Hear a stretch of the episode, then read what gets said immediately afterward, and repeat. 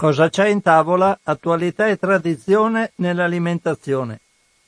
Un cordiale saluto, un augurio di buon pomeriggio a tutte le ascoltatrici e gli ascoltatori di Radio Cooperativa da Francesco Canova in questo giovedì 22 aprile 2021. iniziamo anche oggi in diretta la trasmissione Cosa c'è in tavola su tematiche alimentari. Parto subito come di consueto dai richiami che traggo dal sito ilfattoalimentare.it. Un primo richiamo è del 7 aprile 2021. Il Ministero della Salute ha diffuso il richiamo precauzionale di un lotto di colomba classica a marchio Pietro Macellaro Pasticceria Agricola Cilentana per la segnalazione di una presunta non conformità dell'etichetta allergeni non chiaramente segnalati. Il prodotto in questione è venduto in confezioni da un chilo numero di lotto 1922 del 15 marzo 2021. Termine minimo di conservazione 10 aprile 2021. Sapete che il termine minimo di conservazione, il termine entro il quale i vari prodotti alimentari mantengono a detta del venditore, del produttore, i loro requisiti di qualità come dal punto di vista organolettico, però possono essere consumati anche dopo. E quindi questa colomba potrebbe essere ancora che gira, perlomeno nelle case di qualcuno che l'ha acquistata. Quindi colomba classica a marchio Pietro Macellaro Pasticceria Agricola Cilentana, non da consumarsi Andiamo poi ad un richiamo del 9 aprile. 9 aprile riguarda un salame di cinghiale. Il Ministero della Salute ha pubblicato l'avviso di richiamo di un lotto di salame di cinghiale pepe nero a marchio Renzini per la presenza di salmonella gruppo CI il prodotto in questione è venduto in confezioni da 200 grammi con numero di lotto 61104910, scadenza 24 aprile 2021. Quindi siamo a breve. Scade. Salame di cinghiale pepe nero a marchio Renzini. Passiamo al 12 aprile dove si parla di bastoncini di specca Fiammiferi li chiamano di spec. Sarà un taglio particolare di spec. Il Ministero della Salute ha diffuso il richiamo precauzionale di un lotto di fiammiferi di spec a marchio La Fattoria di MD, come Milano Domodossola, per la sospetta presenza di Listeria monocitogenes, prodotto interessato e venduto in confezioni da 90 grammi con un numero di lotto 410164, data di scadenza 27 aprile 2021. Quindi fiammiferi di specca marchio La Fattoria di MD. Andiamo al penultimo, anzi non penultimo, no, perché nello stesso giorno ce ne sono ben tre di richiami, è del 19 aprile 2021. Tutti gli articoli sono a firma di Giulia Crepaldi, non l'ho detto prima, ma in genere è lei che si interessa di questo settore nel sito del Fatto Alimentare.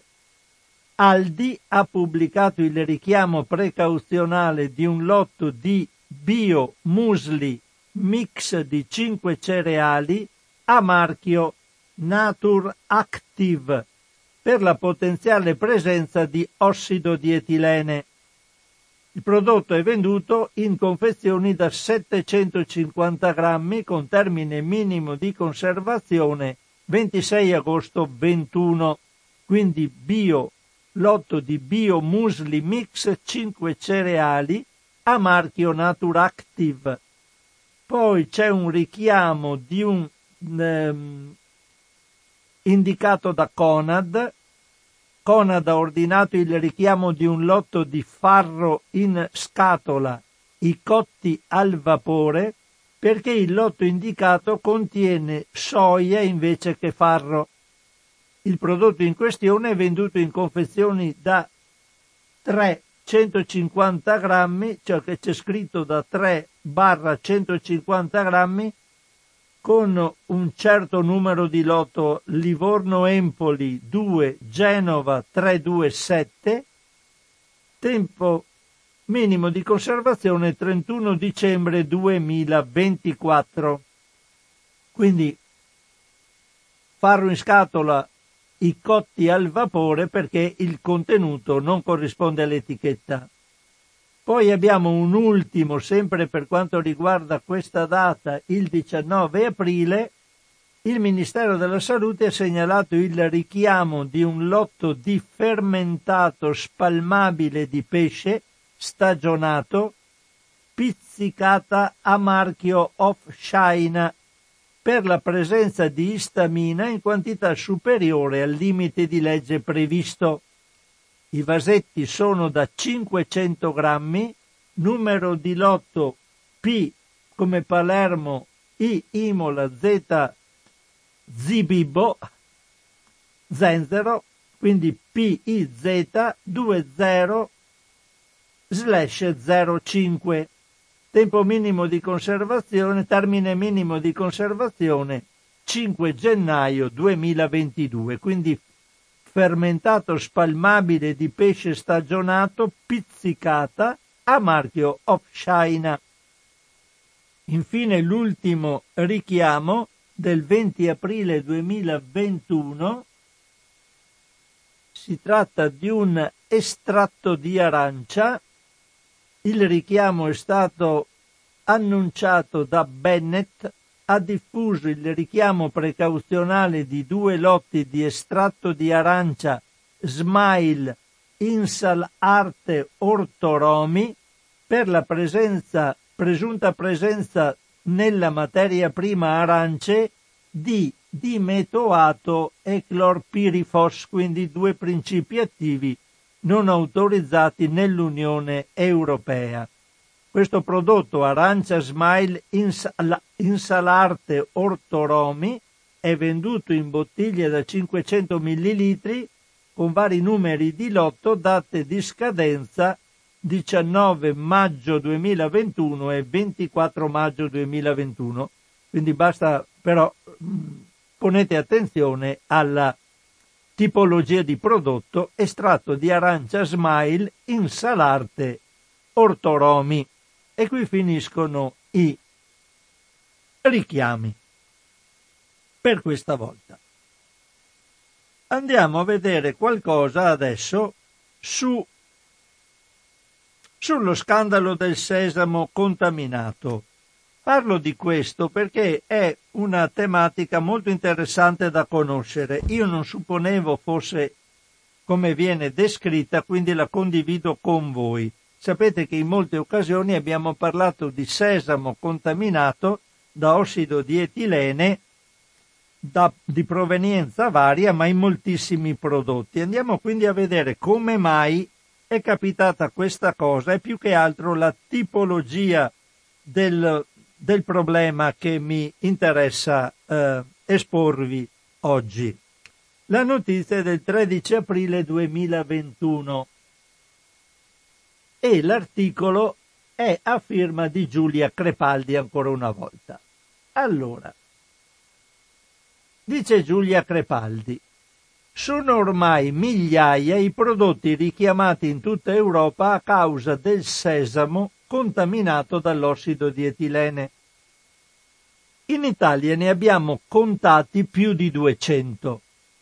A più di sette mesi di distanza dall'inizio dello scandalo, sono ancora molte le questioni da chiarire tra le responsabilità dei produttori indiani che negano ogni addebito e le mancanze del sistema europeo di controlli. La trasmissione a bon entender in onda sull'emittente svizzera Romanda RTS ha cercato di ricostruire la vicenda dedicando un'intera puntata al caso del sesamo contaminato che ha coinvolto anche la Confederazione Elvetica. Tutto è iniziato in Belgio il 9 settembre 2020, quando un'azienda locale segnala all'AFSCA, l'Agenzia federale belga per la sicurezza della catena alimentare, la presenza di ossido di etilene in un lotto di sesamo, scoperta per caso da un cliente italiano che aveva fatto analizzare i semi insieme ad altri prodotti.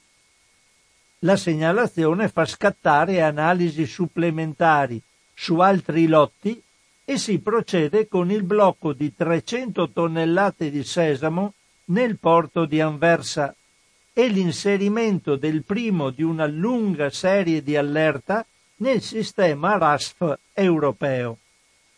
Sono almeno 5.600 le tonnellate di semi di sesamo provenienti dall'India contaminati da ossido di etilene, un gas disinfettante cancerogeno da tempo vietato in Europa per l'uso alimentare. Tuttavia i produttori e gli esportatori indiani negano ogni addebito e ritengono l'allerta europea ingiustificata rifiutando la validità e l'affidabilità dei test utilizzati. Nonostante ciò, la Commissione europea ha imposto nuove misure per evitare l'arrivo di nuove partite contaminate negli Stati membri.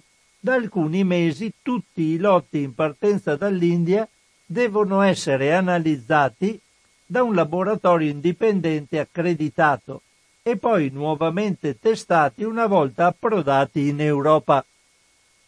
Ma è possibile che l'intero sistema europeo di controlli si sia fatto prendere di sorpresa dall'ossido di etilene?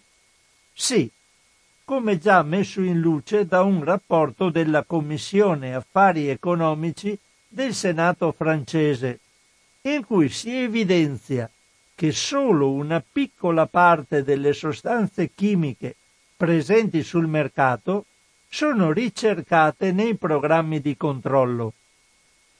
E l'ossido di etilene è tra quelle che non vengono testate abitualmente, nonostante sia ancora molto utilizzato al di fuori dell'Europa. Il sistema di controlli, si legge nel rapporto, è strutturato come se, una volta che il prodotto viene vietato in Europa, non si possa più trovare nei piatti dei consumatori. Si trova quello che si cerca, riassume Patrick Edder, chimico cantonale di Ginevra intervistato da A Bon Entender. E per questioni di risorse è impossibile testare tutti i lotti di ciascun prodotto importato in Europa per qualsiasi sostanza chimica esistente. Quindi è necessario stabilire quale principio attivo cercare sulla base di valutazioni del rischio, ma non è facile, se non impossibile, avere dei sistemi affidabili per l'identificazione di nuove problematiche emergenti finché improvvisamente non scatta l'allerta. Ecco la puntata, qui c'è probabilmente c'era un richiamo alla puntata integrale di questa trasmissione a Bon Entender, video in francese, disponibili sottotitoli generati automaticamente in francese con traduzione in italiano selezionabile nelle impostazioni. Insomma c'è la possibilità di vedersi il video. La roba sconcertante, a mio avviso, è che una volta che un prodotto eh, viene vietato in Europa, tutti suppongono che nessuno lo utilizzi più e certamente non lo importi in Europa e non lo cercano più. Siamo a posto, penso io. Andiamo adesso a leggere qualcos'altro, naturalmente. Un articolo sapete che si tende molto a diminuire la quantità di carne consumata sia per problemi di salute sia per problemi ambientali visto le problematiche ambientali inerenti alla produzione, soprattutto a livello intensivo, delle, delle derrate di carne. Vediamo questo articolo del 12 aprile 2021 dove ci si rende conto che l'Europa spende molto per promuovere invece la carne, quindi si predica bene e si razzola male. L'articolo è a firma della redazione del Fatto Alimentare. L'Unione Europea spende milioni di euro l'anno per promuovere il consumo di carne a discapito di frutta, verdura e biologico. Dice la redazione del Fatto Alimentare. La Commissione europea ha speso per promuovere carne e latticini il 32% dell'intero budget del programma di promozione dei prodotti agricoli europei. 252 milioni di euro in cinque anni su un totale di 776,7 milioni di euro, a fronte di un più modesto 19% speso per frutta e verdura. Nel periodo 2016-2019 solo il 9% dei fondi è andato a progetti che includono anche la promozione di prodotti biologici e sono l'1% a favore di carne e latticini biologici. Questi sono alcuni dei dati emersi dalla nuova ricerca di Greenpeace.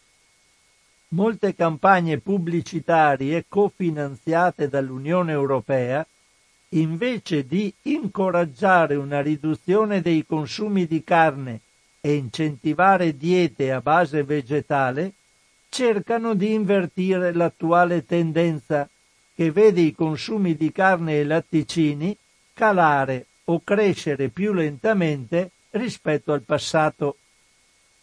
Il contrario rispetto a quanto raccomanda di fare la comunità scientifica per proteggere clima, ambiente e salute, dichiara Simona Savini, campagna agricoltura di Greenpeace Italia. l'Italia è uno degli Stati membri con il maggior numero di progetti approvati, per un totale di oltre 124 milioni di euro nel periodo 2016-2019, più di un terzo dei quali spesi per incentivare il consumo di carne e latticini nostrani in Italia e all'estero, mentre alla promozione di frutta e verdura è stato destinato solo il 17% dei fondi ricevuti e al biologico uno scarso 1%. Questi numeri mostrano come le promesse di incoraggiare diete più equilibrate e più sane, contenute ad esempio nella strategia Farm to Fork, sapete che è quella dalla produzione al piatto, o nel piano europeo di lotta contro il cancro non trovino al momento riscontro nella distribuzione dei fondi pubblici. La Commissione dell'Unione Europea è in fase di riesame della politica sulla promozione dei prodotti agricoli e il 31 marzo si è aperta la consultazione pubblica. Una nuova proposta è attesa all'inizio del 2022. Greenpeace chiede che non siano previsti finanziamenti pubblici per la promozione di carne e di prodotti lattiero-caseari ottenuti da allevamenti intensivi. Parallelamente in questi mesi si definiranno i PNRR, piani nazionali di ripresa e resilienza, nei quali si deciderà la destinazione di ingenti fondi pubblici. Bisogna cogliere quest'occasione per aiutare agricoltori e allevatori ad avviare una vera transizione del settore, adottando pratiche ecologiche e incentivare diete più sane, principalmente a base vegetale, riducendo drasticamente il numero degli animali allevati. Questo firma la redazione del fatto alimentare. Qui ci rendiamo conto di come appunto si predica bene, si razzola male, evidentemente gli interessi dei settori della carne e dei prodotti lattiero-caseari sono molto forti e influenzano le scelte politiche, anche se gli scienziati ci stanno dando indicazioni completamente opposte.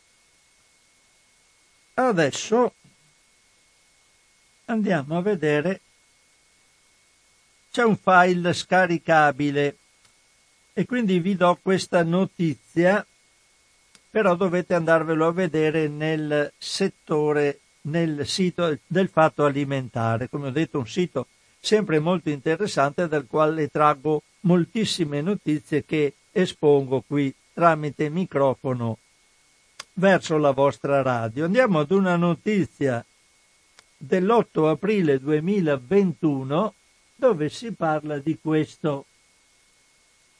Allora, l'articolo è a firma di Sara Rossi ed è titolato Materiali a contatto con gli alimenti, tutto quello che serve sapere in un opuscolo dello zooprofilattico delle Venezie. Molto interessante la, eh, questo, l'Istituto Zooprofilattico Sperimentale delle Venezie che porta avanti moltissime, eh, moltissime eh, innovazioni dal punto di vista dell'indagine e del, della produzione di materiale informativo. Dice Sara Rossi, l'Istituto Zooprofilattico Sperimentale delle Venezie ha pubblicato un interessante volumetto sui MOCA, materiali e oggetti a contatto con gli alimenti, ovvero imballaggi, pellicole di plastica, fogli di carta o di alluminio, recipienti e contenitori usati per il trasporto degli alimenti, gli utensili da cucina, ma anche tutti gli altri materiali che vengono impiegati nelle attrezzature per le lavorazioni alimentari e quelli a contatto con le bevande. Qui c'è appunto, eh, appunto il, la possibilità di scaricarlo cliccando in un punto con un, eh, con un riferimento ipertestuale. Qui non dovete andare a vedere l'articolo. Comunque se cliccate su internet, io non l'ho fatto perché l'ho scaricato da qua Comunque, Istituto Zooprofilattico Sperimentale delle Venezie, MOCA, proprio come la, la caffettiera ma senza la K, M-O-C-A, materiali a contatto e oggetti a contatto con gli alimenti, evidentemente vi esce questo volumetto scaricabile. L'opuscolo spiega quali materiali possono essere impiegati quali sono gli obblighi dei produttori e delle aziende che li utilizzano? E quali sono i rischi per il consumatore.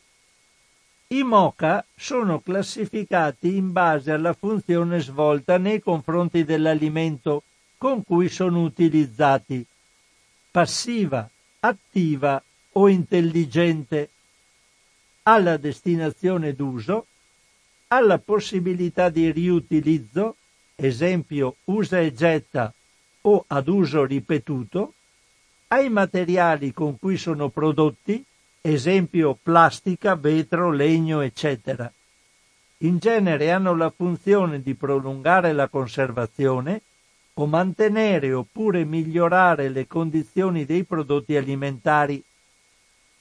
Possono farlo in modo passivo, rimanendo inerti, oppure in modo attivo e intelligente. Non tutti i moca sono idonei al contatto con qualsiasi prodotto alimentare. Il produttore testa i vari materiali che intende mettere in commercio in base al tipo di utilizzo che ne prevede e fornisce adeguate informazioni all'azienda alimentare o al consumatore per il corretto utilizzo. Ci sono materiali attivi che assorbono o rilasciano sostanze per migliorare la qualità dell'alimento confezionato o per prolungarne la conservazione. Per esempio basta pensare alle confezioni contenenti oli essenziali con funzione conservante che vengono rilasciati progressivamente nell'alimento o ai supporti presenti all'interno della confezione in grado di assorbire l'umidità durante il periodo di conservazione del prodotto. Oltre alle funzioni svolte dai materiali attivi, i materiali intelligenti danno anche informazioni al consumatore circa lo stato di conservazione dei prodotti contenuti.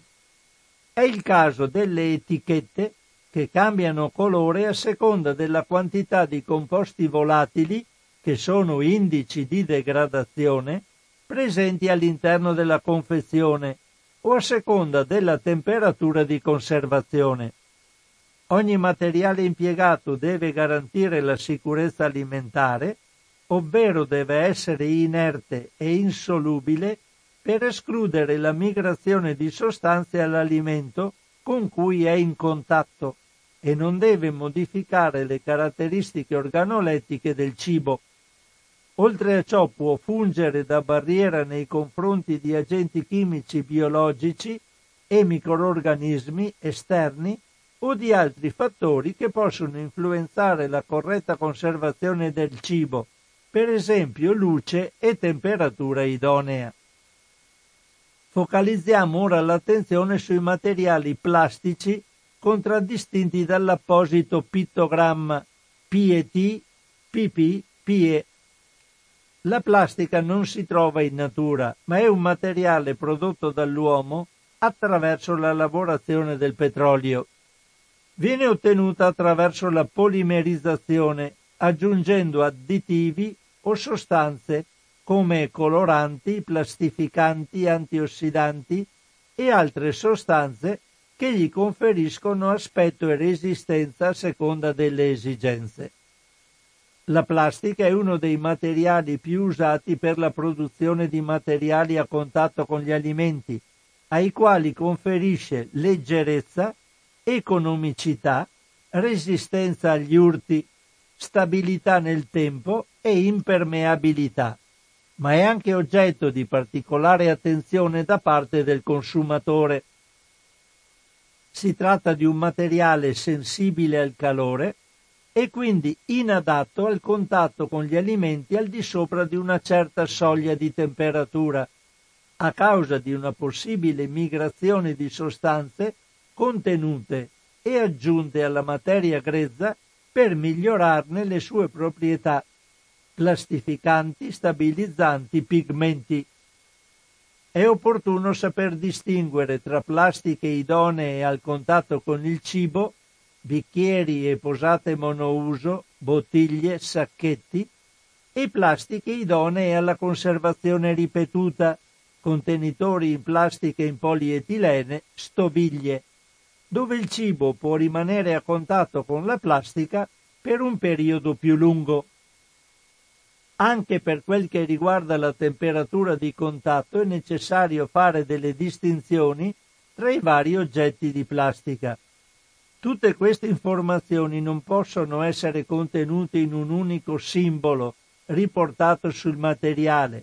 È perciò importante leggere le istruzioni di corretto utilizzo presenti in etichetta oppure incise sull'oggetto stesso. Le indicazioni di utilizzo del produttore vanno sempre rispettate. Se per esempio un materiale è monouso, non abbiamo nessuna garanzia che il suo utilizzo prolungato nel tempo o ripetuto sia sicuro.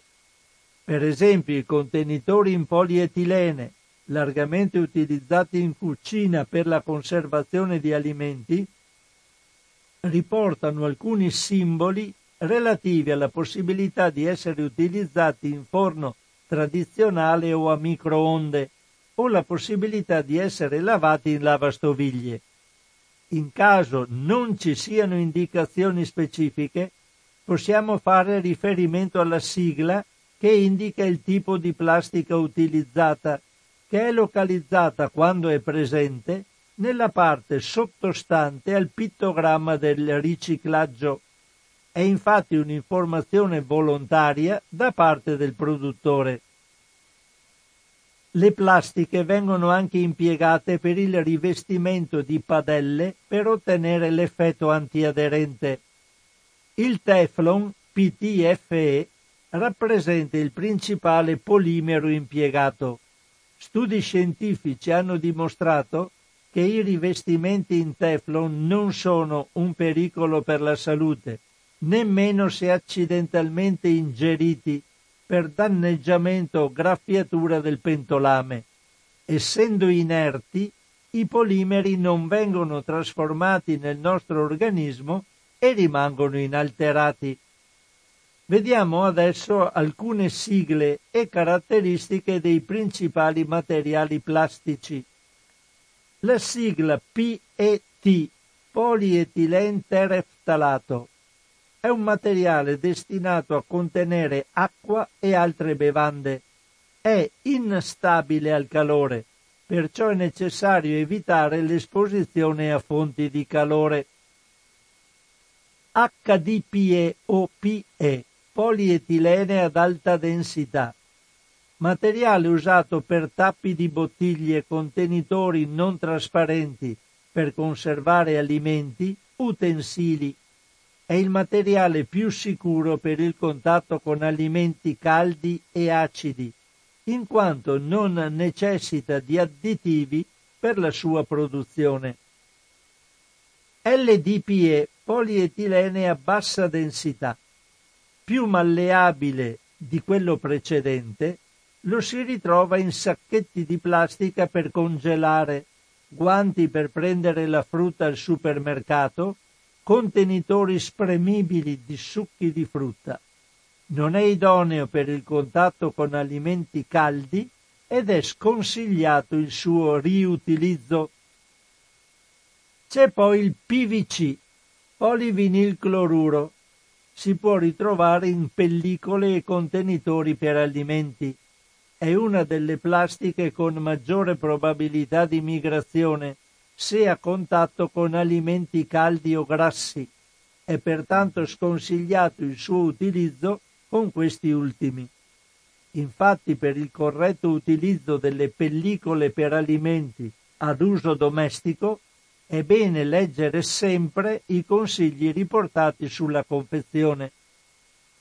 C'è poi il PP, polipropilene, impiegato per i contenitori per alimenti trasparenti con coperchio, stoviglie e tappi. La sua stabilità dipende dalla densità del materiale stesso ed è quindi sempre consigliato leggere le istruzioni di utilizzo. In generale è stabile alle temperature di congelamento fino a meno 30 gradi e alle alte temperature fino a 120 gradi. C'è infine il PS, polistirene o polistirolo, materiale destinato a contatto con alimenti quali carne, pesce o gelati o per produrre stoviglie trasparenti. La non migrabilità è garantita a temperature fredde, ma meglio evitare il contatto prolungato nel tempo e l'esposizione ai raggi ultravioletti. Vi ho fatto tutta sta pappardella intanto per darvi idea di tutti questi materiali che ci danno, eh, essendo tutti diversi l'uno dall'altro per le tipologie di utilizzazione come materiali a contatto, bisogna leggere sempre e assolutamente le etichette che accompagnano il, il contenitore.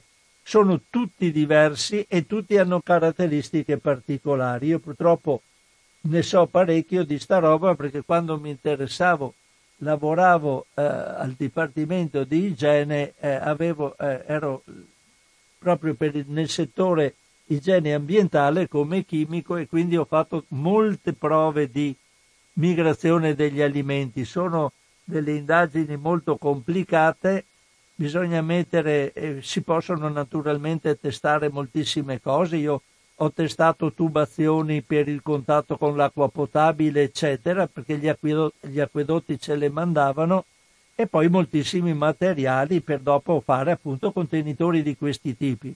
e bisognava fare prove che sono abbastanza complicate da spiegare, c'erano dei liquidi simulanti perché ogni liquido doveva simulare una, un tipo di alimento, quindi c'era una simulazione con acqua, una simulazione con acqua e alcol, una simulazione acqua e acido, acido acetico, oppure c'era una simulazione con olio di girasole per gli alimenti grassi, dovevano stare a temperature diverse per tempi diversi e poi sul liquido si andava a ricercare con tecniche complicate eh, tutte le varie cose che potevano essere rilasciate con, all'interno del, del liquido di, di, estrazione, quindi bisognava usare gas, gas cromatografi, spettrofotometri, insomma tutta una roba complicata non mi piaceva fare le prove di cessione perché erano prove complicate, ma bisognava farlo per,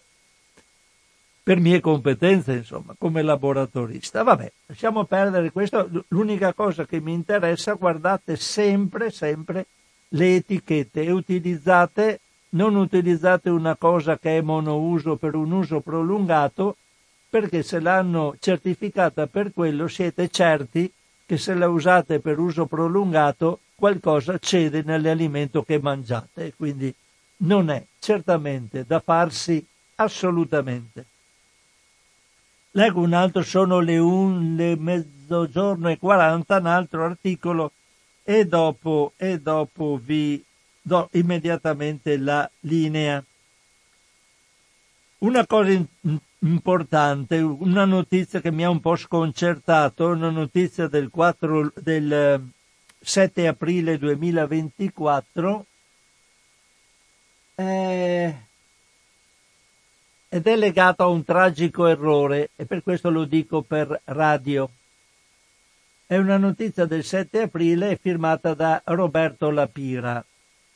Scambia pianta di falso zafferano e muore avvelenato un uomo di 61 anni di Travesio, località in provincia di Pordenone, è morto avvelenato dopo aver ingerito del colchico o croco. Sapete, i crochi sono quelli che nascono sui prati all'inizio primavera e somigliano molto allo zafferano, ai fiori dello zafferano. Allora, questo ha ingerito del del colchico o croco, conosciuto anche come falso zafferano, per via della somiglianza con i fiori dello zafferano selvatico. Uno si chiama colchicum autumnale, quello velenoso, e lo zafferano si chiama Crocus biflorus. Secondo la ricostruzione, una settimana fa l'uomo durante una passeggiata aveva raccolto del colchico, scambiato forse per la aglio orsino, ma questo non c'entra nulla col, col colchico. Vabbè, l'aglio orsino è una roba molto diversa. Comunque, se l'aveva scambiato per, il, per lo zafferano, non lo aveva scambiato per aglio orsino. Comunque, l'articolista così dice, così cito, e l'aveva usato per cucinare, non sapendo che tutte le parti della pianta, compreso il bulbo e le foglie, sono tossiche. Dopo aver mangiato probabilmente le foglie del finto zafferano, l'uomo si è sentito male, ma ha aspettato troppo tempo per chiedere aiuto e quando è giunto al pronto soccorso era troppo tardi. Purtroppo non è la prima volta che accade. Due coniugi pochi anni fa sono deceduti per avere consumato un risotto cucinato con il fiore tossico del colchicum autumnale scambiato ancora una volta per zafferano selvatico. Il colchico d'autunno è una pianta spontanea che fiorisce tra agosto e settembre e cresce spontanea nei prati, per lo più ai margini dei boschi. L'avvelenamento si manifesta con bruciore alla gola, dolori gastrici, crampi e sudori freddi, e può portare alla morte per insufficienza respiratoria o collasso cardiocircolatorio.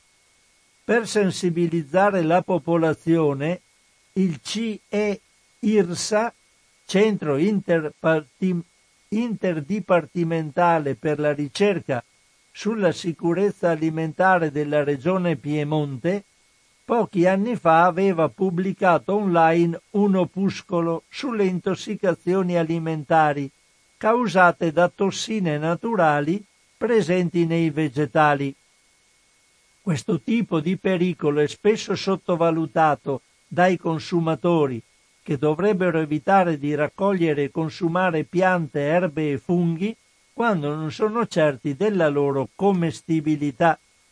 L'argomento è anche trattato nel rapporto annuale, qui in inglese, quindi non lo, non lo leggo perché è pubblicato dall'EFSA, però è, un, è, un, rapporto in inglese, quindi lo lasciamo perdere.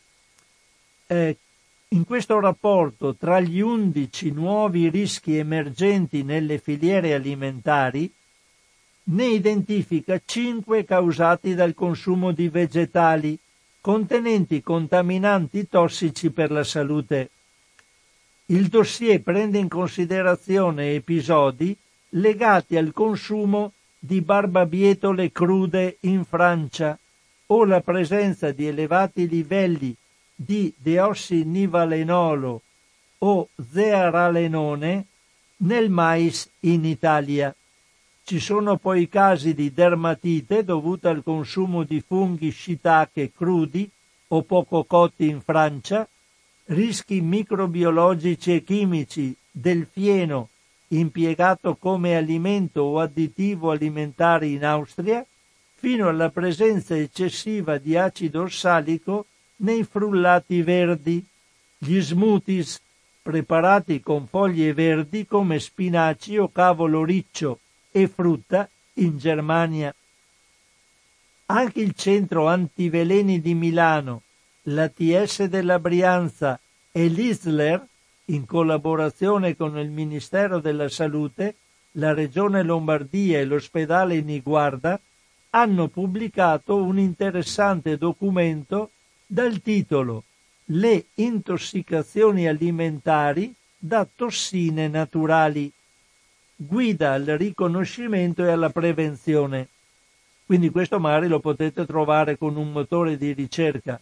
Le intossicazioni alimentari da tossine naturali.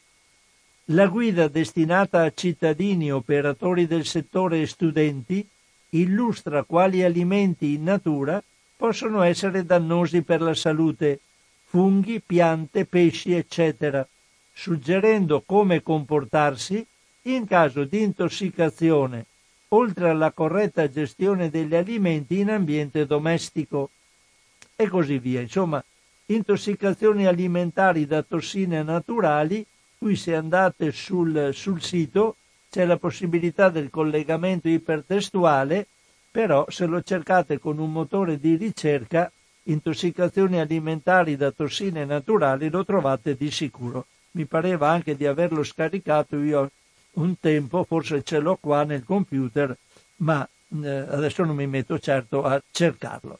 La linea a vostra disposizione da questo momento sono le 12 e 47 minuti. Radio Cooperativa mette a disposizione il nostro numero di telefono 049 880 9020. Se volete telefonare, telefonate e chiacchieriamo assieme in alternativa io continuo con letture che trago, come ho detto prima, dal sito ilfattoalimentare.it. Oh, allora, una cosa abbastanza interessante. Beh, c'è una notizia che volevo dare perché è molto recente, del 20 aprile 2021, ma quando vengono fatte cose buone bisogna dare anche la possibilità a chi le compie di essere che siano rese note. Allora c'è una notizia a firma della redazione del Fatto Alimentare dove si dice che il pastificio Rana ha donato 2 milioni di piatti di pasta fresca alle persone in difficoltà attraverso il banco alimentare. Oltre 2 milioni di piatti di pasta fresca donati a chi più ha bisogno. È il risultato di un progetto di solidarietà di Rana realizzato in collaborazione con il Banco Alimentare tra ottobre 2020 e febbraio 2021.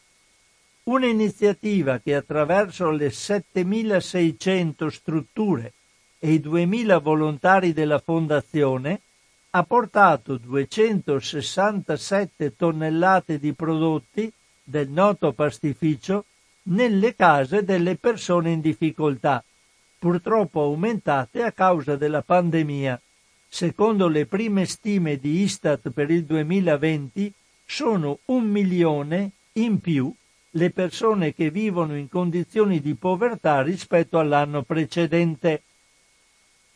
Il progetto Ravioli dolci con cioccolato, buoni dentro e buoni fuori, ha coinvolto direttamente i consumatori. Per ogni confezione di ravioli dolci acquistata, Ranna si è impegnata a donarne due di pasta fresca al banco alimentare. I risultati dell'iniziativa possono essere monitorati, quindi si può avere il resoconto di quanto accade. Possono essere monitorati costantemente sul sito dell'azienda, quindi dell'azienda Rana una trasparenza che ha accompagnato tutta la storia della collaborazione tra il pastificio Rana e il Banco Alimentare, iniziata nel 2016 e proseguita con la donazione di circa 10 milioni di piatti di pasta fresca donati finora. L'emergenza sanitaria ha provocato una crisi economica e sociale senza precedenti per questo sono profondamente grato che questo nostro progetto Solidarietà in pochi mesi abbia garantito più di 2 milioni di piatti di pasta fresca. È un risultato che parla da sé, ha dichiarato Gianluca Rana, amministratore delegato di Rana. Questa partnership ormai consolidata è straordinaria, afferma dal canto suo Giovanni Bruno, presidente della Fondazione Banco Alimentare Onlus e ci ha consentito di distribuire nelle ultime quattro campagne quasi 10 milioni di piatti di pasta fresca, a dimostrazione della grande attenzione e sensibilità di Rana e dei suoi clienti. Anche se il progetto Ravioli dolci con cioccolato si è concluso, la campagna di solidarietà continua il 15 marzo è iniziata una nuova iniziativa legata al Giro d'Italia. Il pastificio ha lanciato quattro nuovi tipi di pasta ripiena, ispirati ad alcune ricette tradizionali di alcune regioni italiane, da nord a sud. In questo caso, con l'acquisto di una confezione, Rana si impegna a donare un prodotto fresco al banco alimentare. È una cosa naturalmente promozionale per i nuovi prodotti, però se c'è questo risvolto di solidarietà è una cosa che ben venga. È sempre utile venga fatta. Oh, vediamo. Una cosa che potrebbe essere interessante per i ragazzi, ce ne sono in vero due. Due legate alla, pubblic- alla televisione, nello specifico alla pubblicità legati all'ambiente dei ragazzi.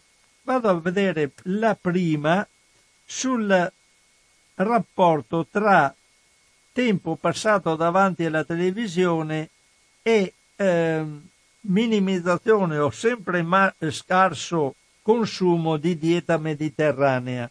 È una notizia abbastanza recente del 16 aprile 2021. Allora, Vediamo un po'. Eccolo qua. È un articolo a firma di Agnese Codignola. Dice diet... No, c'è una telefonata, do spazio alle telefonate naturalmente. Sì, c'è. Pronto in diretta Radio Cooperativa. Eh, ciao Francesco, sono Liliana. Ciao Liliana. Senti, ehm, a proposito di dieta mediterranea, sì eh, che è nata in questo paese, però non è nata su tutto il territorio nazionale. Bisogna tenere presente che la dieta mediterranea messa nero su bianco da quell'americano, cos'era, fine anni 40, primi anni 50, sì lui aveva eh, vissuto e aveva visto e, e mangiato l'alimentazione soprattutto della zona del Cilento, sì. se non mi ricordo sì. male perché eh, ad esempio la dieta del Friuli non so fino a che punto si può chiamare eh beh, no. eh, è del comprensorio so che... del mare Mediterraneo generalmente nelle coste del ma- esatto, esatto, del mare Mediterraneo del Nord Africa Esatto, tutte le regioni, tutti i paesi che Ma si affacciano. La, la, dieta del nord Italia con la dieta mediterranea eh, ha poco a che fare. Ha poco a che fare, sì. tranne certe zuppe o minestre, non so, la pasta e fagioli è un ottimo piatto, certo. eh, pasta e ceci, eh, polenta, e, che ne so, adesso non mi viene in mente, polenta e pesce fritto dalle mie parti, lo si mangia anche nel, mh, sulla costa del certo. Nord Africa. E, ehm, in Facebook eh, ho visto per un certo periodo e anche mi ero iscritta a un gruppo eh, dieta mediterranea. Beh, una cosa proprio l'ignoranza fatta persona, fa, l'ignoranza fatta dieta. Eh, purtroppo, da, perché questi pubblicavano delle bellissime foto di piatti ben, ben, con disegni, eh, colori, messi, ma eh, non so, l'insalata di avocado e gamberetti. Eh sì. Che senso ha con la dieta mediterranea? No, ma parliamo di cose di questo tipo, certo. perché nella dieta mediterranea c'è il pesce del Mediterraneo, sardine, sgombri, acciughe, tonno e, eh, e poi ad esempio la carne non è la, la, carne rossa prevale poco nella dieta ah, la, la, vedevano rarissimamente la vedevano una volta ogni morte. Al, matrim- al matrimonio probabilmente. Eh sì, eh sì. ecco al matrimonio. Perché si mangiava la carne di pollo eh, di coniglio e così via, insomma, l'animale da cortile, l'anatra. Eh, erano le vecchie tradizioni le dove vecchie gli animali grossi erano da traino, da, da, erano da, da traino, ti davano la mucca lavoro nei campi, ti davano il latte e a certo, mucca, insomma, certo. ma veramente una confusione incredibile, infatti non le ho neanche più seguiti perché quelle poche volte che ho fatto delle osservazioni, apriti cielo, mi sono sentita... Che poi è, pe- è peggio perché dare informazioni sbagliate è meglio non dare niente?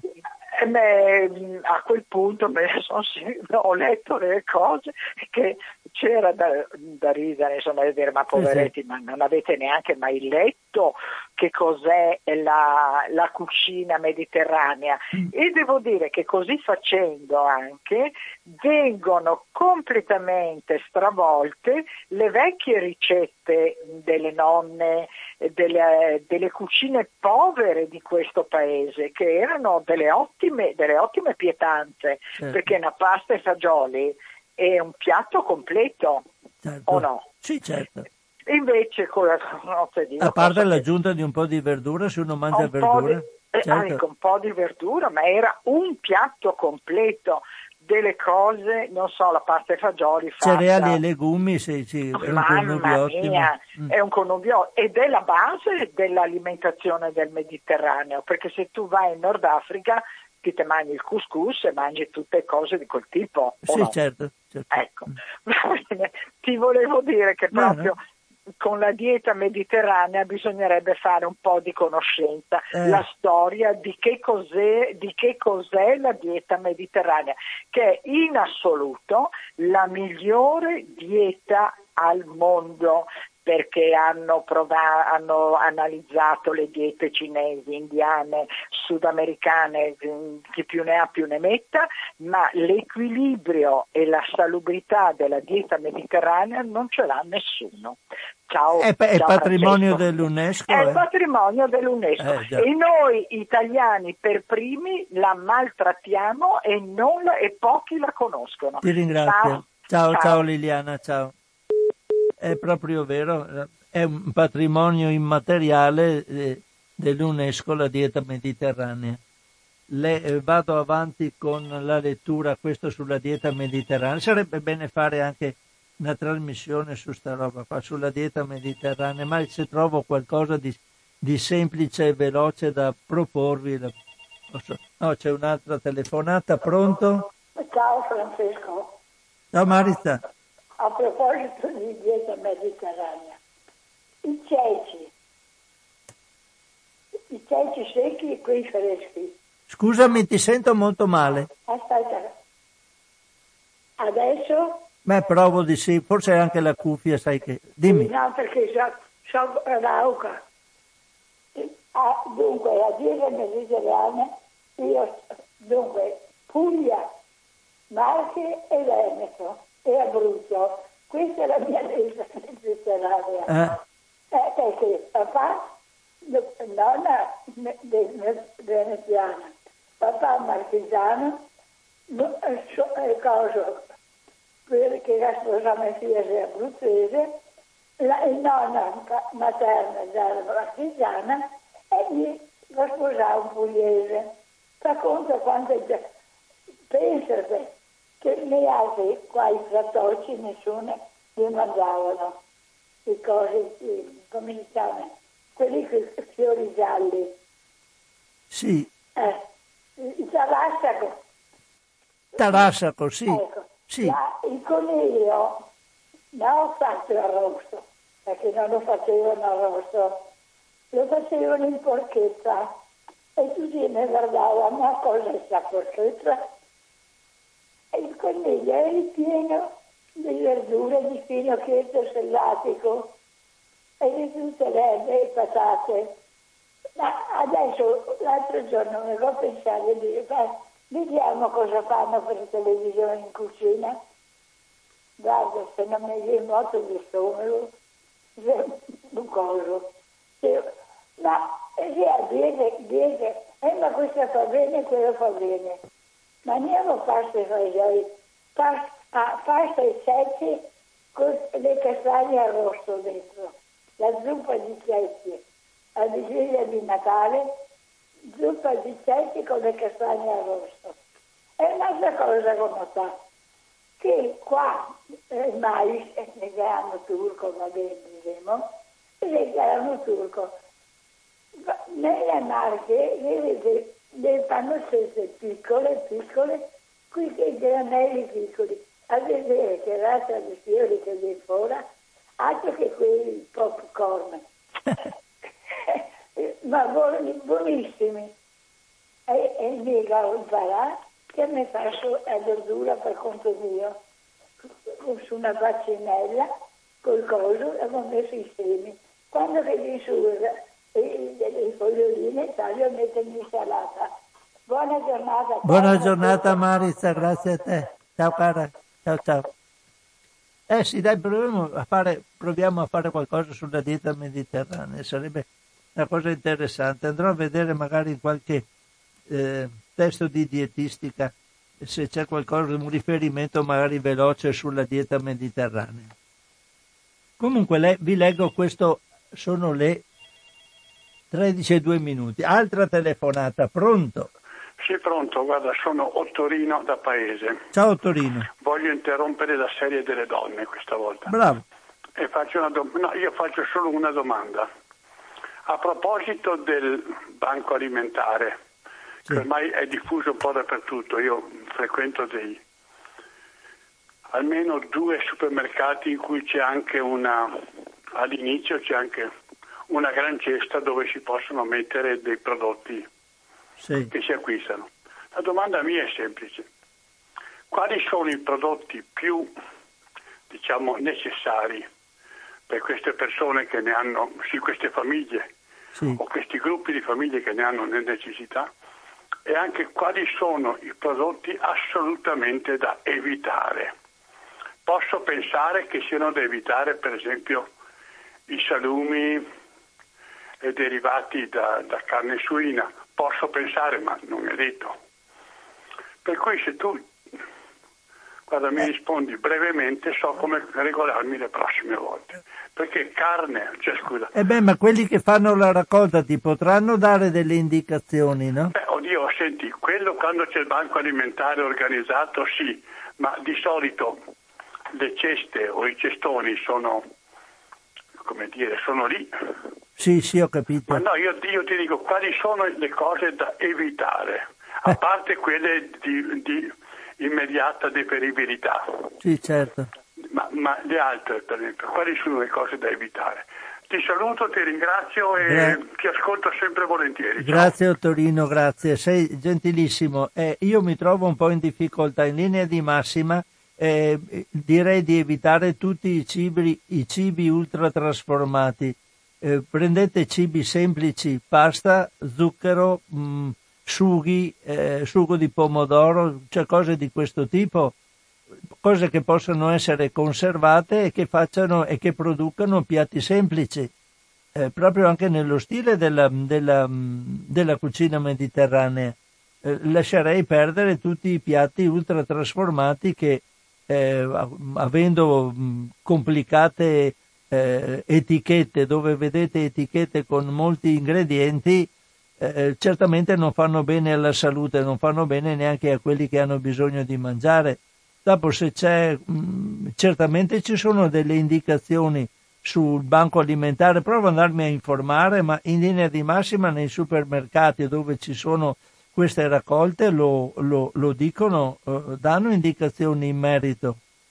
Ecco, questo mi sento di dire, dopo eh, magari posso informarmi e dirlo in una prossima occasione, così di, di primo acchito non, non, non mi sentirei di dare delle indicazioni di massima, cioè le do di massima ma non nello specifico dei singoli alimenti non, non, saprei dire. Se qualcuno lo sa, che magari si interessa di raccolta da parte del, del banco alimentare, ci può dare delle indicazioni. Usiamo la radio anche in questo, in questo senso. Pronto? Sono Liliana, proprio telefono a proposito di questo. Brava Liliana, dimmi. Allora, sono da evitare, per esempio, tutto quello che sono merendine. Ah beh, certo, sì, sì. Beh, sono ultra trasformate anche In quelle. assoluto, in assoluto certo. le merendine. È molto meglio comprare un pacco di zucchero che un eh, pacco di merendine. Eh, certo. E, a- e anche con i biscotti ci andrei molto caute. Le cose ehm, purtroppo che mancano in un eh, banco alimentare, chiamiamo così tanto per capirci, il banco alimentare, eh, quello che è carente eh, in queste persone alle quali vengono date le borse della spesa è la frutta e la verdura. Eh, purtroppo non sono, eh, perché sono deperibili. perché sono deperibili. Eh, sì. Eh, noi quest'anno abbiamo avuto in regalo un camion di arance e devo dire che sono state ben accolte come le mele perché spesso in queste famiglie ci sono bambini e la frutta e la Certo. verdura non la mangiano.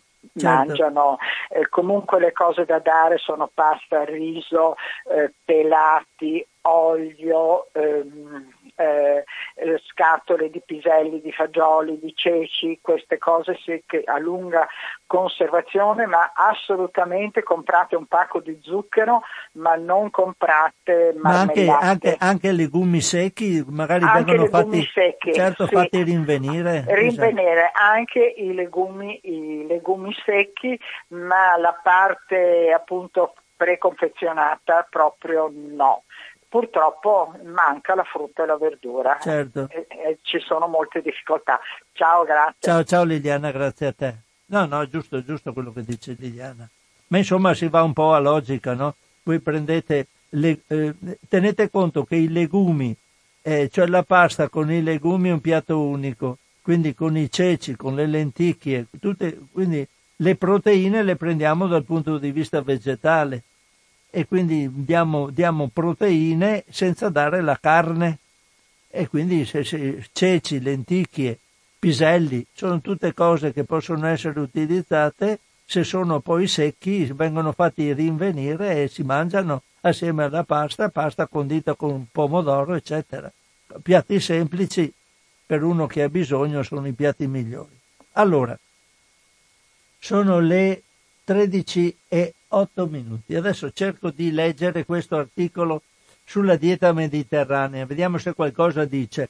Comunque maggiore è il tempo passato davanti a uno schermo peggiore è l'alimentazione di bambini e ragazzi. Più aumenta il tempo che bambini e ragazzi passano davanti a uno schermo, del televisore ma anche del computer, del cellulare, del tablet, dei videogame, il cosiddetto screen time, cioè tempo da schermo, più la qualità della loro alimentazione si allontana dalla dieta mediterranea. Per questo i genitori hanno un ruolo fondamentale. Dovrebbero educare i propri figli a non eccedere con i dispositivi e contemporaneamente ad essere più consapevoli dell'importanza di ciò che mangiano per la loro salute. Che i ragazzi tendano a passare sempre più tempo davanti ad un dispositivo è una tendenza nota enormemente amplificata dai confinamenti imposti nei diversi paesi, non certo per scelta dei più giovani. Ora però uno studio condotto dai ricercatori dell'Università di Malaga e di altri istituti spagnoli e pubblicato sul Journal of Clinical Medicine dimostra la relazione tra il tempo dello schermo, chiamiamolo così, e il peggioramento della dieta. In esso sono stati analizzati i comportamenti e le abitudini alimentari di più di 3.300 bambini e ragazzi spagnoli di età compresa tra gli 8 e i 16 anni, che frequentavano 244 scuole di tutto il paese, per verificare la sedentarietà, il livello di attività fisica, lo stile di vita e l'andamento del peso loro e dei, dei, e dei familiari. La raccolta di dati è durata un anno, da marzo 2019 a febbraio 2020, e la correlazione è apparsa molto chiara. Infatti più cresce il tempo davanti a uno schermo, minore è il consumo di frutta e verdura fresche, frutta secca, legumi e pesci, ovvero degli elementi alla base della dieta mediterranea. Parallelamente aumenta quello di cibo spazzatura e nello specifico di fast food, dolci e caramelle simili. Nel comportamento alimentare dei ragazzi i genitori hanno un ruolo primario. Più elevato è il livello di scolarizzazione, migliore è lo stile di vita dei figli, fatto che comprende l'attività fisica e l'alimentazione, oltre a confini più chiari del tempo davanti a uno schermo considerato accettabile. Tra i bambini e gli adolescenti, commentano gli autori, l'intrattenimento passivo davanti a uno schermo deve essere utilizzato in modo limitato e responsabile per evitare un uso eccessivo. L'istruzione loro e dei genitori è una delle chiavi per migliorare le abitudini alimentari e i livelli di attività fisica.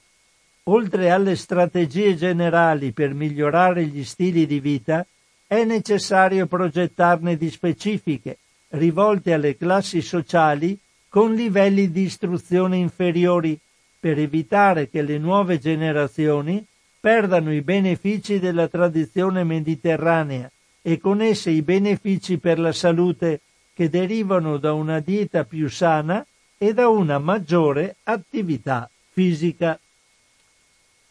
Questo quanto riguarda la dieta mediterranea e la TV e andrei a leggere qualcosa invece anche su, su, su, sulle carni lavorate. Anche questo è un discorso utile da farsi. Più volte abbiamo parlato di carni lavorate e salute e andiamo a leggere questo articolo, anche questo del 16 aprile 2021, sempre dal fattoalimentare.it. L'articolo è a firma sempre di Agnese Codignola. Le carni lavorate aumentano il rischio cardiovascolare. I risultati di un grande studio epidemiologico. Le carni lavorate, cioè quelle salate, affumicate e così via, se consumate regolarmente, aumentano il rischio di malattie cardiovascolari. Lo stesso legame invece non emerge per quelle non processate, sia rosse che bianche. Questo è l'esito principale di uno dei più imponenti studi mai condotti su un tema dibattuto da tempo. Lo studio PURE, Prospective Urban Rural Epidemiological Study, coordinato dal Population Health Research Institute canadese, i cui risultati sono appena stati pubblicati sull'American Journal of Clinical Nutrition. Pure è stato disegnato, pure, è appunto l'acronimo di questo studio, è stato dis- disegnato per verificare la relazione tra la salute e le abitudini alimentari in tutto il mondo e per questo ha coinvolto centinaia di migliaia di persone in 21 paesi, per un'osservazione che è durata in media nove anni e mezzo. Nella parte appena pubblicata in particolare sono stati analizzati l'alimentazione e i dati medici di circa 134.000 persone di paesi a reddito basso, medio e alto con abitudini alimentari anche molto diverse, proprio per avere informazioni sulle classi di nutrienti, a prescindere da altri fattori. Scusate, ma ho cliccato male qua. Il risultato è stato che chi consuma ogni settimana 150 grammi o più di carni lavorate ha un rischio di andare incontro a una malattia cardiovascolare superiore del 46% e di morire per una di queste patologie più alto del 51% rispetto a chi ne mangia di meno. Tuttavia, chi consuma 250 grammi di carne rosse o di pollo a settimana non sembra avere un aumento di rischio significativo rispetto a chi ne mangia di meno. Le carni rosse, il cui consumo eccessivo è collegato ad un aumento di, di rischio eh, di alcune forme di tumore, sono accusate di provocare anche patologie cardiovascolari, a causa soprattutto del contenuto in acidi grassi saturi a catena media e lunga, ma i dati in merito sono sempre stati contraddittori e non definitivi. Anche in questo caso ci sono diversi limiti da tenere presenti. Come in tutti gli studi osservazionali, molto si basa su quanto riferiscono le persone coinvolte negli appositi questionari e non ci sono informazioni specifiche sul resto della dieta e delle abitudini che di certo hanno un ruolo non secondario sulla salute. Inoltre non si sa che cosa mangia chi consuma carni animali in quantità minime per rimpiazzare le proteine mancanti e questo potrebbe fare una differenza significativa.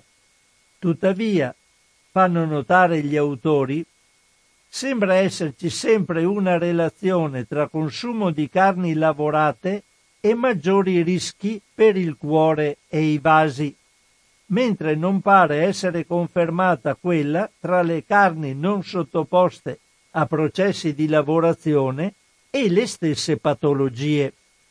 Il numero di persone coinvolte e la durata dello studio conferiscono a Pure una forza statistica rilevante, anche se, come sempre, la conclusione è che è necessario approfondire queste complicate correlazioni per arrivare a fornire ai cittadini indicazioni chiare e limiti di assunzione. Allora, detto questo, detto questo, andiamo a leggere qualcosa, sono le 13.17 minuti, quindi ancora un'altra 6-7 minuti di trasmissione, poi ci salutiamo. Andrei, andrei a leggervi qualcosa su... Intanto il Giappone è ripartito con la caccia alle balene. Sembrava si fosse fermata questa questa cosa, invece sono ripartiti anche quest'anno a caccia di balene. Eh vabbè, insomma, cosa possiamo fare? Una cosa disdicevole, però lo fanno e non li ferma nessuno. andiamo a leggere, vediamo un po' che cosa potrei andarvi a leggere. Ah sì, una cosa sul clima. Una cosa sul clima è interessante perché abbiamo avuto purtroppo il cambiamento del clima va a interagire sia sulle alte temperature che sulle basse temperature. Non andiamo ad essere un po', diciamo, di, eh, per quanto diceva Trump quando ha visto le gelate negli Stati Uniti, ha detto certo che ci vorrebbe il cambiamento climatico, così avremo temperature più alte e non avremo queste gelate, non rendendosi conto, o forse sapendolo e facendo un po' il mattacchione come era solito fare, che sia le alte che le basse temperature sono indice dei cambiamenti climatici. C'è questa notizia del 14 aprile dove si parla del, di quanto è capitato in Francia. È un articolo di Sara Rossi. Francia, le gelate mettono a rischio l'80% del raccolto di uva e piante da frutto. L'appello di Macron. Mi rivolgo a voi agricoltori che in Francia e in tutta la Francia avete combattuto instancabilmente notte dopo notte per proteggere i frutti del vostro lavoro. Con questo messaggio su Twitter il presidente francese Emmanuel Macron si è schierato a fianco dei viticoltori francesi, colpiti dalle gelate di questi giorni che stanno rovinando viti, piante e colture varie. Si tratta di un messaggio forte che Macron si è sentito in dovere di inviare dopo che per tre giorni di seguito il termometro ha toccato i 6 gradi sotto zero mettendo in serio pericolo i vigneti. Per i produttori di vino si prospetta una delle annate più difficili della storia, a causa delle gelate che hanno distrutto gran parte dei vigneti. La forte differenza con le temperature primaverili dei giorni precedenti ha creato danni gravissimi. Le situazioni più critiche si registrano nella zona di Bordeaux, in Borgogna, nella valle del Rodano e in Champagne. A Bordeaux è a rischio anche la crescita di alberi da frutto, come albicocche, pesche e colture da campo, come colza e barbabietola. L'impatto è stato grave perché le gelate sono arrivate dopo giornate calde che hanno accelerato la fioritura e la crescita delle piante. Per contrastare il freddo gli agricoltori hanno acceso migliaia di piccoli fuochi vicino a viti e alberi da frutto per diffondere calore tra i filari, ma con scarsi risultati. Ben presto le immagini di questi campi sono diventati il simbolo di chi è deciso a non arrendersi agli eventi climatici. Il governo di Parigi sta preparando un pacchetto di aiuti per far fronte a quella che rischia di diventare una vera catastrofe agricola. In alcune regioni le previsioni dicono che si potrebbe registrare il raccolto più scarso degli ultimi 40 anni, con perdite che vanno dal 50% in Borgogna all'80% nella valle del Rodano. E qui si danno aiuti sempre agli agricoltori e dopo si incentivano, incentivano sempre di più le industrie che vendono petrolio. Allora è un controsenso, perché si sa che purtroppo ormai il danno è fatto e anche se non sovvenzionassimo più le industrie dei combustibili fossili, ormai il clima è compromesso e le, le, problematiche si avranno per decine di anni a venire, ma almeno non aggraveremmo la situazione e faremmo capire che abbiamo eh, compreso qual è il dramma verso il quale ci stiamo avviando. Nessuno lo pensa, i gestori politici continuano a sovvenzionare le industrie del fossile e poi danno gli aiuti agli agricoltori che vanno in malora. È un controsenso della politica e questo ce la teniamo. Come vedete anche come si diceva prima, La cosa importante è che siano ormai i consumatori a dare l'input alla politica. Non aspettiamoci mai che la politica ci dica eh, che le cose vanno nel senso in cui dovrebbero andare. Se non c'è un forte impegno del singolo cittadino e delle associazioni che badano all'ambiente, non avremo questo perché ci sono troppi interessi in ballo. Vediamo se riesco a leggere un'ultima notiziola. Intanto eh, vediamo. Ci sono dei consigli contro lo spreco alimentare, ma sono troppi, sono una quindicina, lo dirò la prossima volta. Vado a leggervi, eh, vediamo un po'. La caccia delle balene, non vi leggo l'articolo, sappiate che è purtroppo iniziata e abbiamo poca possibilità di fermarla. Eh, se a livello internazionale eh, fossimo più capaci di imporre le cose anche al Giappone, ma il Giappone è una potenza e fa quello che vuole. Allora, andiamo a leggere questo articolo che riguarda Lidl che in Germania ha applicato nei suoi supermercati l'EcoScore. È una cosa importante, è una notizia del 13 aprile, vediamo se la leggo abbastanza velocemente. Uh, eccolo qua. È un articolo a firma di Giulia Crepaldi. È un articolo abbastanza breve, ce la faccio. L'EcoScore si prepara a varcare i confini francesi Qui, se ricordate, avevo det- parlato dell'EcoScore. In pratica è nato in Francia, in Francia lo stanno già adottando. Adesso speriamo che si espanda anche da altre parti. Oltre la, l'EcoScore eh, c'è un'etichetta che viene apposta negli, nei vari alimenti dove si calcola, si fa capire al consumatore quanto di problematiche ambientali ha comportato la produzione di quell'alimento. Quindi un eco, un eco score, la, l'etichetta ecologica di un alimento è, mm, mi pare ci siano cinque colori, il colore più rosso è quello che, con, per alimenti che, la cui produzione comporta un forte danno ambientale e poi via via si va verso quelli che invece contribuiscono meno alle problematiche ambientali. Ma vediamo questa notizia. L'EcoScore si prepara a varcare i confini francesi.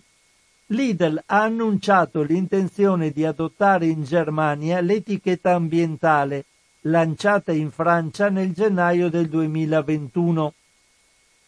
La catena di discount, dopo una prima fase di confronto con i rappresentanti dei consumatori delle associazioni e della politica, ha deciso di testare l'EcoScore nei punti vendita di Berlino, aggiungendo il logo ai cartellini dei prezzi di alcune categorie di prodotti.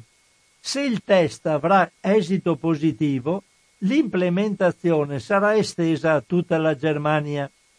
Lidl specifica anche che la catena è aperta a sperimentare altri tipi di etichettatura ambientale.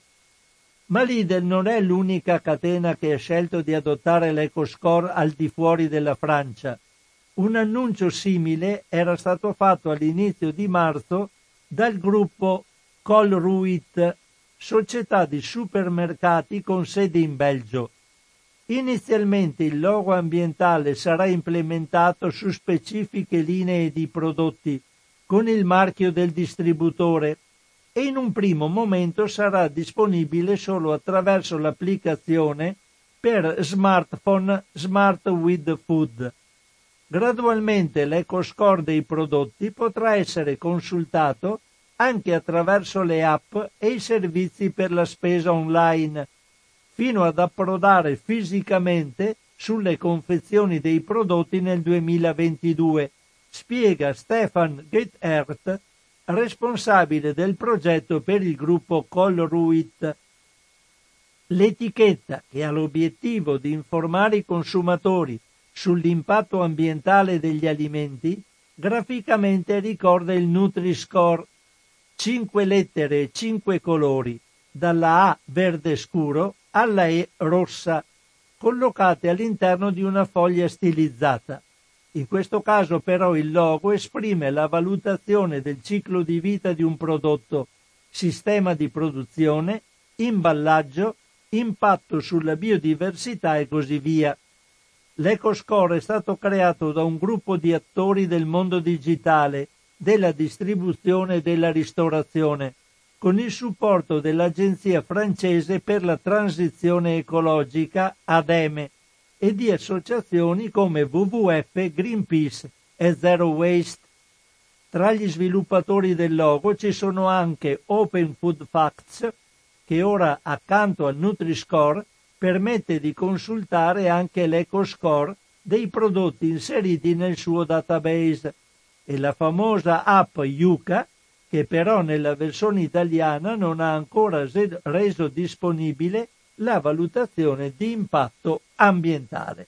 A firma di Giulia Crepaldi.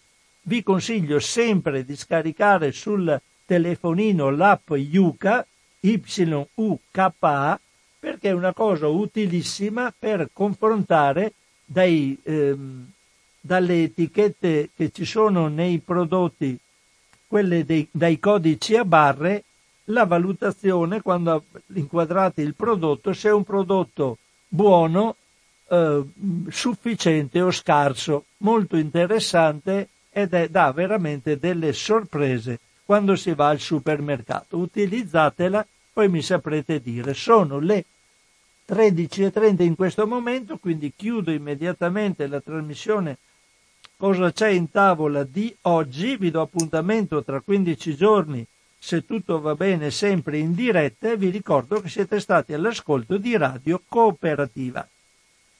La trasmissione la troverete nel settore dei podcast di Radio Cooperativa, sito www.radiocooperativa.org, archivio, settore in tavola e lì ci sono tutte le trasmissioni. Come dico sempre, ricordatevi che se vi interessano le trasmissioni di radio cooperativa, se avete a cuore questa radio, fate in modo che possa sopravvivere e continuare la sua esistenza dando qualche contributo alla radio. La radio vive di questo sul sito www.radiocooperativa.org trovate tutte le metodologie utili per dare contributi alla radio.